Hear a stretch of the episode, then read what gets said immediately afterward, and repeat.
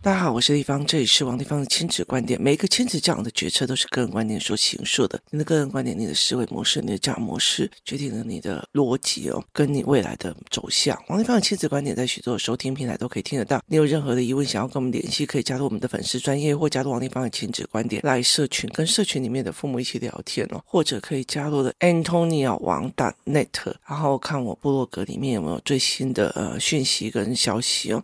今天我们来聊一件事情哦，就是啊，因为最近比较多跟一些高中生的妈妈、国中生的妈妈在聊天哦。那其实我的孩子经历的国中的那一期哦，我其实是一个。尽量把自己弄到很低调的一个人哦。为什么？因为我觉得人在低调的时候，我其实参访过非常非常多的学校。那我觉得只要我低调的时候，我可以看到很多的真实的样貌哦。其实我觉得那还可以看到很多真实的。你不要用你自己的脸去刷那种所谓别人的特殊的对待。后来其实我就去参观了很多学校，或者跟很多的小孩这样子聊。我很喜欢跟孩子聊天，为什么？因为你第一件。事情你可以看孩子们在想什么，在思考什么，或者在做什么。然后，例如说，哎，我女儿跟国中的那一群同学出去玩，我就会说，那我去载你们啊，什么有的没有的哦。那我就会去载他们哦。有一次我记得他们在六福村，然后我们家在台北哦。那他们那时候要坐公车回来，那个时候我就跟他讲说，因为六福村要坐那个所谓的接驳车回到台北，其实真的很累哦。所以我后来就自己去开车去载他们。那因为如果用接驳车载回来的时候，之后大概要花两个多小时，那你开车一下子就回来了，所以我还带他们去吃饭，然后跟他们聊天。我也很喜欢，就是去接他们上下学哦。那时候你就可以看到每一个人就买东西，或者在看东西，或者在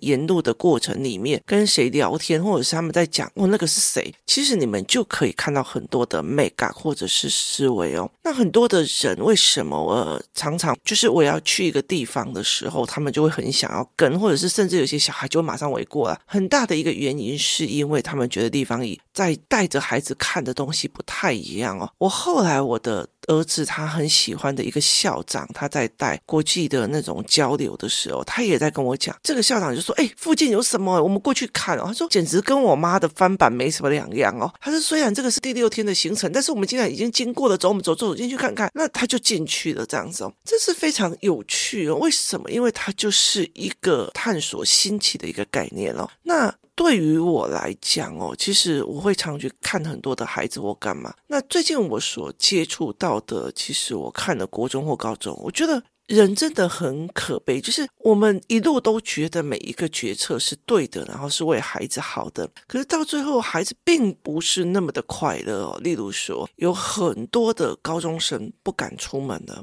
他不愿意出门了，然后呢，甚至他不想要读书了，甚至他们有自杀自残的倾向，非常非常的多哦。那我其实可以告诉你们，很多概念，我们其实在这一路走来，其实在这整个教养，在这整个所谓的教育体系里面，这样一路走来，很多人就会问我说，学习的压力会不会造成人想轻生或不想学？我跟他们讲说不会。为什么呢？因为呢，学习本身就是一件很快乐的事情，只是他用错方法学了。他用错方法，其例如说，你工作室里面有几个孩子，我也一直在担心着。为什么？因为他们是一路上写作业啊、读书都很 OK 的，可是问题在于他们会答案，只要会标准答案，但是里面的思考逻辑没有的，所以他们既不会有思考的愉悦，这件事情是很可怕的一件事情。所以他在读书。的过程里面不会就是说我不想要去要求成绩很好，但是我喜欢读，我喜欢算数学或喜欢干嘛，就算成绩只有二三十分，我 OK 的，我但是我喜欢每天这样一直在挑战这些数学逻辑。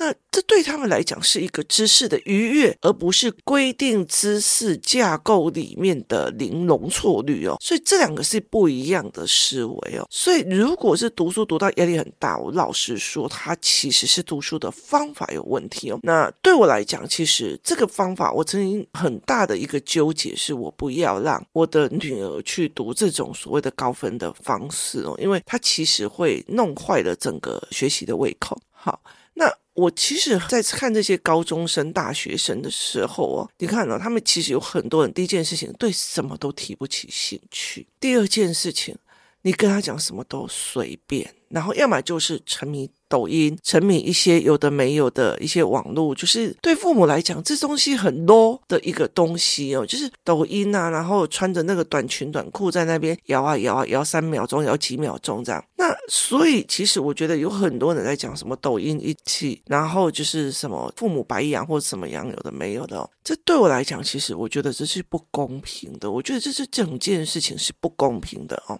那为什么这样子做？最近不管是是我去演讲，或者是我去就是跟很多的父母聊天哦，其实老实说，真的会在这里撑很久，工作室撑很久的，有很大的部分是我早就看过很多高中生的状况，可是我不知道原因在哪里，所以他就会觉得对这件事情很严重。很多的人呢，他们在聊天，他就跟我讲说：“丽芳，我告诉你，我们俩刚出来的。”工作室的时候，都并不是为了现在这个原因。我们当初来的时候，可能就是想要学一下怎么做教案或干嘛。后来才发现，天啊，有好多问题，我们就要紧急的一直去做。后来我在了解一件事情的时候，有一天有几个妈妈在聊，他们其实都是。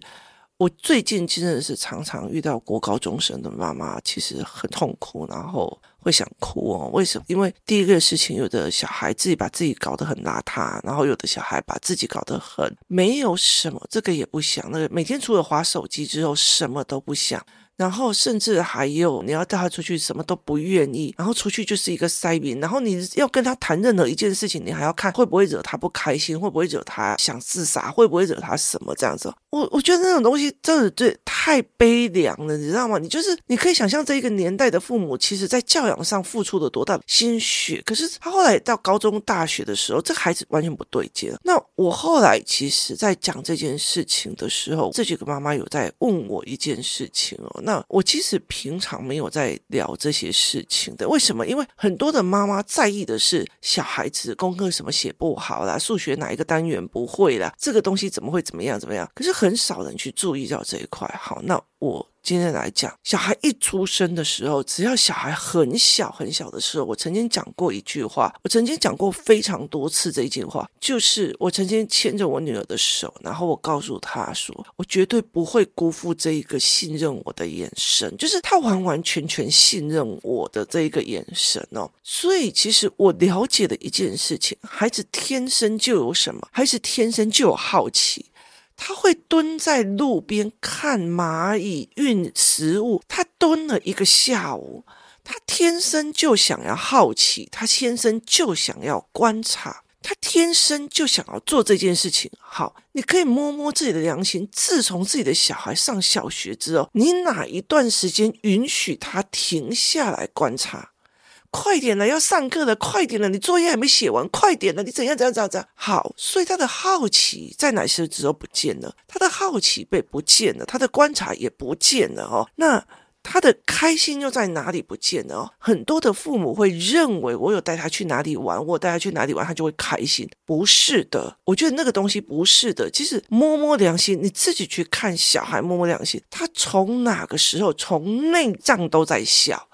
不是那种表皮上的笑给你看哦。我妈说拍照了，我妈说拍影片了，她要笑给你看。有时候我看到那种影片，我都觉得好凄凉，你知道吗？可是她从哪时候会开心到五脏内腑都在笑？所以。我那个时候很理解的一件事情，我不可能随时随地给他这种快乐，所以我让他有游戏团体跟团体的概念哦，所以他们没有哈，所以你知道吗？他们小时候可以为了一件糖果就很开心的在笑，为了一件很多的东西在笑，可是问题到了高中了，为什么什么东西都提不起劲？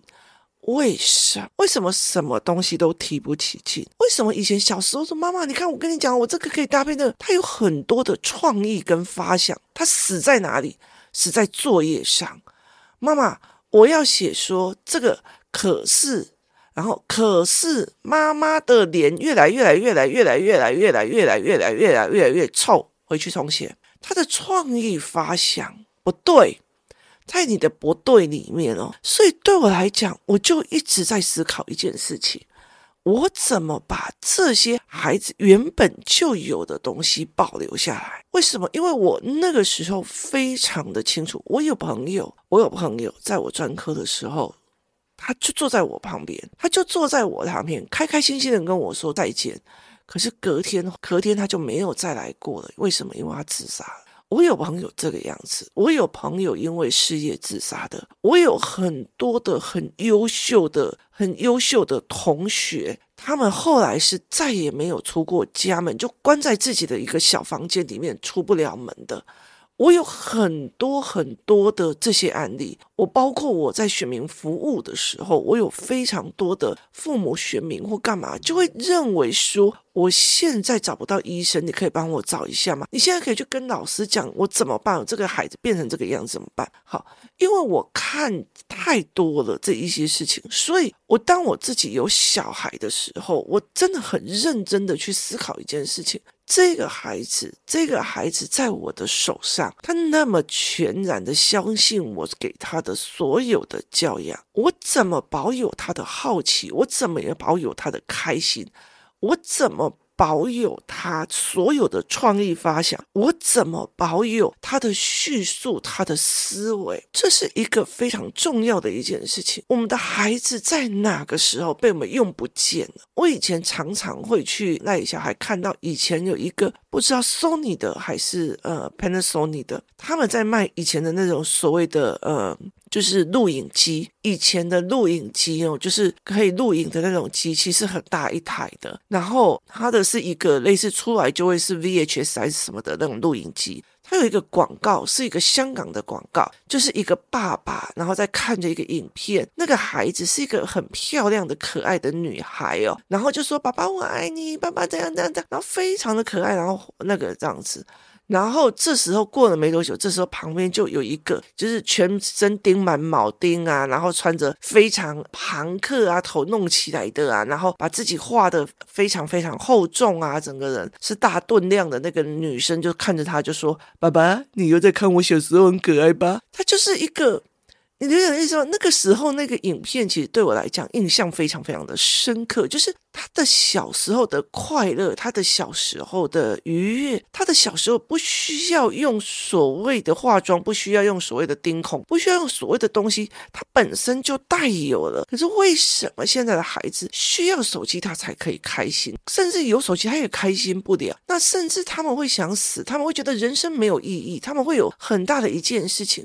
他们再也没有那种，今天只要跟你讲说要去上学了，很开心哦。像我每天早上，我要跟我的儿子在讲要去学校了，要不要去？他就会很开心的跳起来，就说：“哦，我要去学校，我要去学校。”我甚至有时候跟他讲：“啊，你今天就不要去了，陪妈妈好不好？”他会跳起来说：“我要去学校，我要去学校，我要去上课，我要去干嘛？”他会想要去上篮球课，他会想要去干嘛？为什么？因为有朋友在，因为有朋友，因为可以学东西，因为可以看人事。他有没有遇到霸凌他的老师？有。他有没有遇到刁难他的老师？有。他有没有遇到他觉得不合理的东西？有。他有没有遇到同学的欺凌？有。但是他为什么还可以开心？为什么还可以开心？因为他是去观察人的，他是观察人、观察人性、观察人际的运作的。所以，当他在人际关系运作里面如鱼得水的时候，他才有办法很轻描淡写。你你为什么可以这样子对我的那样子的心理压力哦？所以我后来在这整个过程里面，他会怎么会喜欢这个社会，怎么这个世界？那我的儿子跟我的女儿，其实对我来讲，他们所谓的成功，我并不觉得人生有多的成功，但是我觉得我跟他们在一起，每天都很开心。我只要跟我的儿子跟女儿在一起，我都很开心，他们也很开心。他们看到什么就会尖叫。我刚刚录了一集，我录到第十七分钟的时候，你看我们的录音哦，大概在二十几分钟哦。结果呢，我就被打断了。为什么被打断？因为我女儿下课回家，非常嗨声的在外面唱歌啊跳舞啊，知道吗？我整个录音都是她的声音哦，我就把她关起来，开始跟她发飙，你知道？然后她就还是妈妈这样这样，我不知道啊。接下来又开始跟我闹，好。所以，其实很大一件事情，他会不会别人的情绪他会卡死，或者他知不知道去处理你的怒气，或者是处理你的不爽？他很清楚的知道这一点，他很清楚的知道我要怎么去面对别人的情绪，然后他会说：“妈妈被。”打扰当然一定是很生气的啊，然后他就会用一些东西来取悦我或干嘛，他很清楚我应该要怎么样去说，或者是怎么样去安抚，所以他会做这一些事情哦。那我们怎么把我们的孩子弄丢了？甚至有很多的人他没有去思考这一件事情，他永远在于是功课写好了没，功课做好了没，功课弄好了没有，然后。我其实要讲一件非常严重的一件事情哦，就是呢，很多的事情他把他弄丢了吗？例如说，孩子喜欢新奇的是，妈妈这里有蝴蝶，妈妈这里有什么什么什么，这种好奇，他会用在哪里？他会用在哪里？他会用在偷看 A 片，他会用在偷偷的抽口烟，他会用在偷偷的这些好奇里面，甚至他会偷偷的去做 YouTube 啊，看什么有的没有，他的好奇没有不见，哦。可是他用在你不允许的地方，却没有人去带领他去做所谓的好奇跟新奇。所以这是一个非常有趣的概念哦。有一个妈妈在跟我讲她呃高中孩子的事情，我就跟她讲说，以她现在目前的状况哦，要不要呃考上大学之后先休学一年，a gap year，就是先去世界走走。她说她也可以接受，但是问题这个孩子不知道他要去哪里，因为他已经不知道人生有什么好玩的。我们在这整个所谓的那小学六年、国中三年、在高中三年这十二年里面，我们哪有给他清醒？然后那时候我就。跟他讲说，那你要不要去泰国的蓝带的厨艺学校、米其林的学校，或者是去学泰式料理，或者是学泰国的或者什么东西这样子？因为在泰国有很多的艺术课程。那因为他这个小孩喜欢的是艺术这样子哦，真画画。那他就问我说：“这有什么意思？”我就是跟他讲说。就满足他的新奇心，他的新奇不应该是在发现哪个 YouTuber 用了哪个眼影，他的新奇不应该是说那个哪个用会搞了哪个搞笑，他不应该新奇不应该是在这一块，他们还是会有新奇的心，可是你要引导是去用这个世界，所以其实我就常常跟他们在讲说，很多人都觉得说我很会买东西，很会乱买东西，很会去尝新式东西，很大一个原因我很清楚的知道，喜欢新奇的事情，喜欢探究好奇的事是小孩的天性，天性之后到了国中或高中，他们还是拥有的，只是他。进入了你不要的区域，与其我进入不要的区域，我还不如满足他所有的新奇跟好奇。所以我会带着孩子去，哎，哦，我们没有去过贫民窟，我们去看一下；然后我们没有去过这个什么东西，我们去尝试一下。我满足他所有的好奇心，我满足他，哎，这个东西我们有没有看过？我要去看。我甚至比他还好奇，我甚至示范什么叫好奇，我甚至示范什么叫新奇有趣哦。哦，门南海鲜餐厅哦，我要去看，我要去看哦，有了有了，然后我就会比他还嗨森，然后去带动我的小孩的气氛。就他们去到那边，就会整个人很放松的快乐。为什么？因为连我妈妈都这么嗨森的，那我也很嗨森。那是他们的天性，我保有他们的天性。我已经是一个老灵魂了，所以有时候开心不起来。可是跟着他们，我可以有重来的一次的一个概念。那。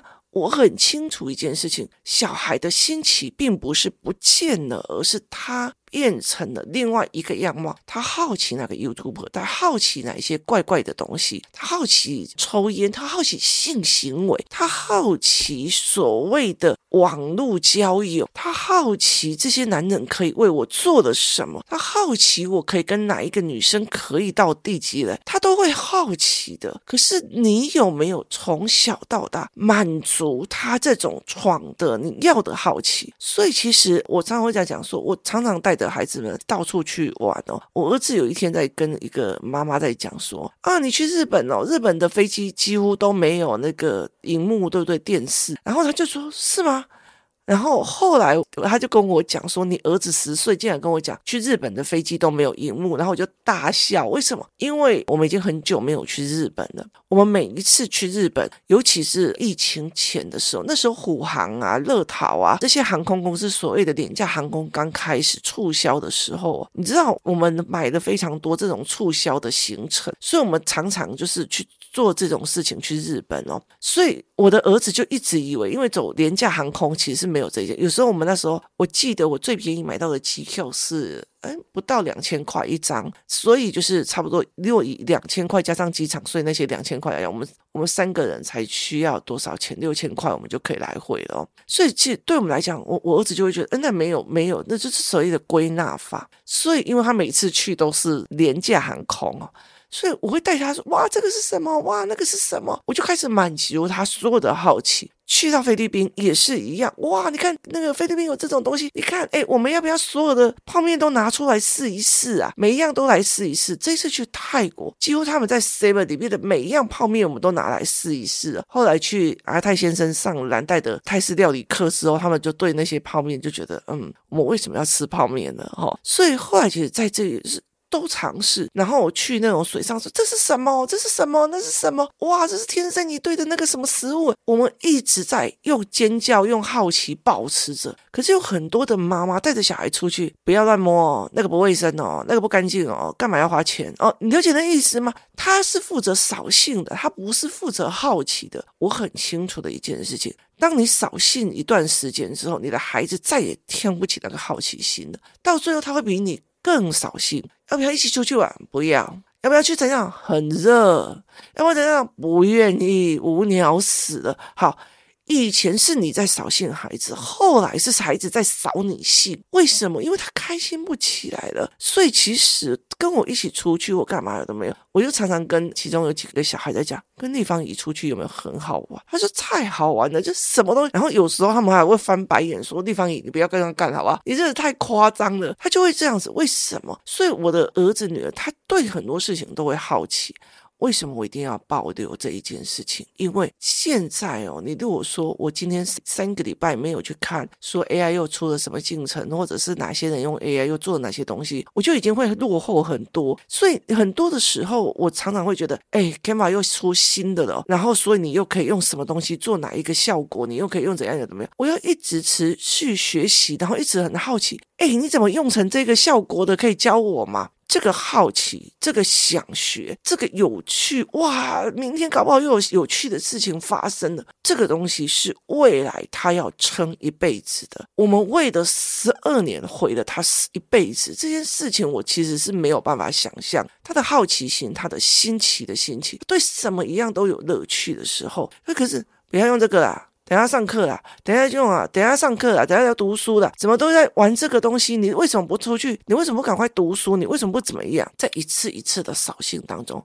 什么都没了，不要乱花钱了，这个废物啊，买这个东西有什么屁用？然后不要用这个东西啊，干嘛要这样子？那你来的人生是来享受过程的，你到底要省到做什么，或者是留下那些臭名做什么？我不懂哦。所以这对我来讲是一件非常匪夷所思的事情哦。这对我来讲，我也看到很多的人，很多的孩子现在已经步入到为了一个考卷，为了一个考试，为了每天要刷题，其实他已经没有任何好奇了。我常常会讲，人的新奇在。在哪里？人的好奇在哪里？没有，而且父母觉得我今天带你出来，你应该就开心。他开心给父母看了。我有时候都会觉得啊，我觉得我还是不要去看这一块就好。最近有一天就跟我的一个呃工作室的小孩在讲，他就在聊一件事情。然后以前他都不跟人家玩的，那我就跟他讲一件事情哦，因为他那一天哦，就是他觉得他已经玩到很累，因为他以前都一直都关在家里，然后都没有办法跟人家互动，然后现在愿意跟人家玩了，干嘛？有时候，但是他。体力跟不上别人这样玩，因为小孩在追哦，你就追啊玩啊干嘛，你就会不知道他们哪来的体力哦。那他是自然在开心里面尖叫里面，在玩的过程里面练体力的，并不是说用运动来练那种所谓的训练哦。他们就很开心，然后就这个小孩就就走不动了，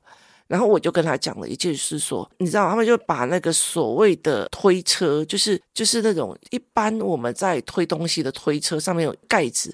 他就把它放在上面，然后全部的人推着他跑这样子。那后来他就跟我讲说，他就推着我跑，可是我现在想回家，为什么？因为他隔天有事。那我就跟他讲说，你觉得刺激吗？就觉得还好，很刺激啊。有时候他们会转弯，我说你不怕摔下不怕。我说那你喜欢玩云霄飞车吗？他就说喜欢。我说下一次地方你找他们一起，大家一起约出去六福村玩，好不好？然后我就跟他讲说。你们一定啊，六福村这种东西，你们一定要跟朋友们一起出去玩。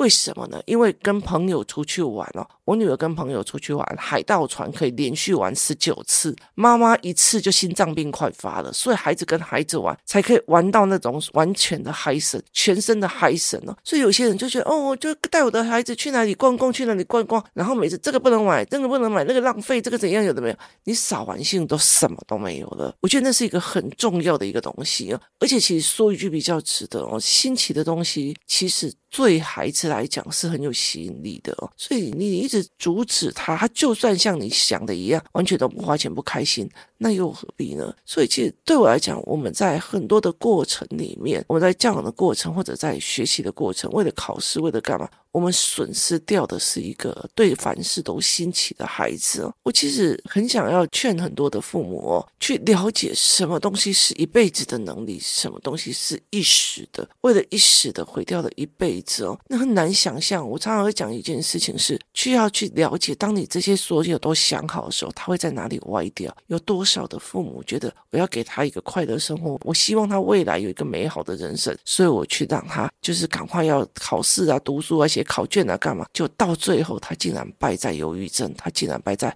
他根本不想要这个人生而自杀身亡。我觉得这对我来讲真是一个太难熬的一件事情哦。而我在我的身边遇到非常多人，他呈现这样子的样貌，这才是让我觉得最悲哀的一件事情。今天谢谢大家收听，我们明天见。